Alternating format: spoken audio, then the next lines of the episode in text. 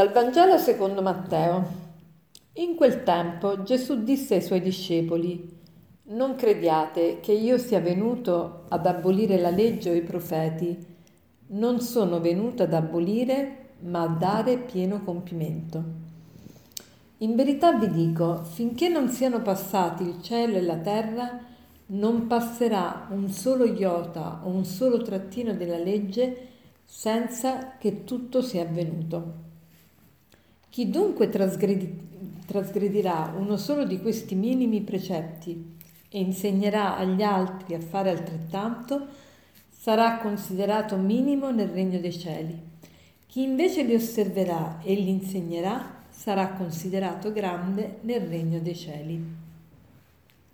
Gesù ci dice che non è venuto ad abolire la legge e i profeti, ma a darle compimento. Che cosa vuol dire questo?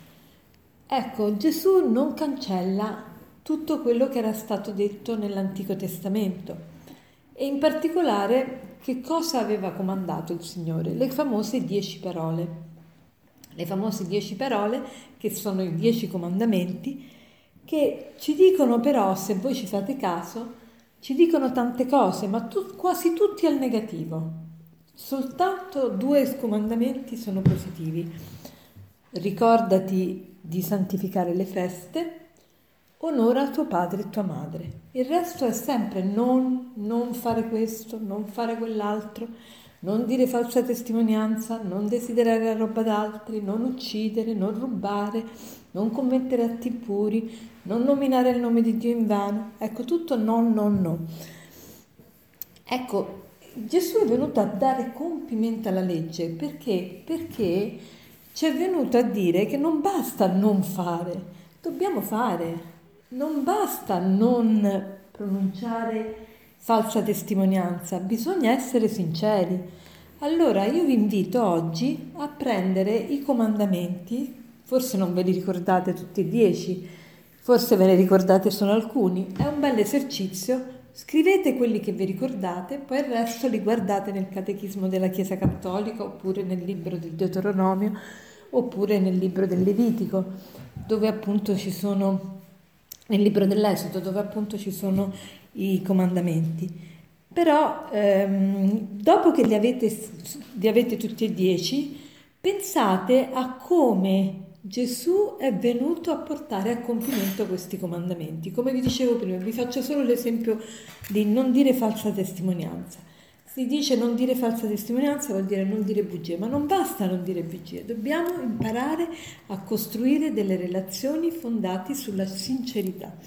Ecco, come eh, ho fatto questa applicazione al comandamento del non dire falsa testimonianza, così voi potete farla a tutti, e, a tutti gli altri comandamenti. È un bel esercizio che vi aiuterà a essere più consapevoli di quello che il Signore ha portato a compimento. E poi il Signore ci dà, porta a compimento anche in un altro senso, perché Lui ci dà lo Spirito Santo, ossia ci dà la capacità di mettere in pratica i comandamenti, non solo ci li porta a compimento, nel senso li perfeziona perché ci dice quello che dobbiamo fare ulteriormente, ma anche ci dà la capacità di poterli vivere, perché senza la forza dall'alto ci arrestiamo subito. Quindi anche in questo senso Gesù porta a compimento la legge e, e ricevere lo Spirito Santo vuol dire essere sempre aperti a vedere come, cosa posso fare ulteriormente, cosa posso fare di più, qual è il passo ulteriore che oggi il Signore mi chiede per venire incontro a tutte le esigenze che non avevo previsto, che non potevo prevedere e che si verificano nel quotidiano. E adesso per concludere vi volevo leggere un... Um,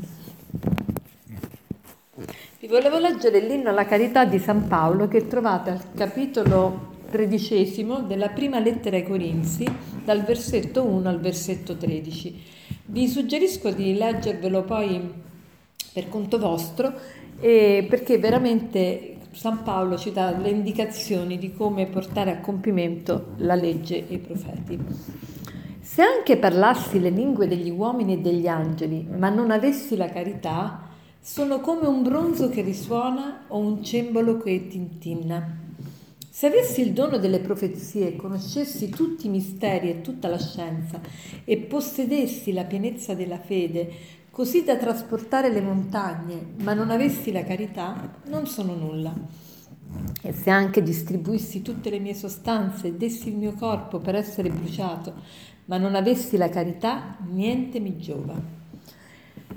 La carità è paziente, è benigna la carità, non è invidiosa la carità, non si vanta, non si gonfia, non manca di rispetto, non cerca il suo interesse, non si adira, non tiene conto del male ricevuto, non gode dell'ingiustizia, ma si compiace della verità. Tutto copre, tutto crede, tutto spera, tutto sopporta.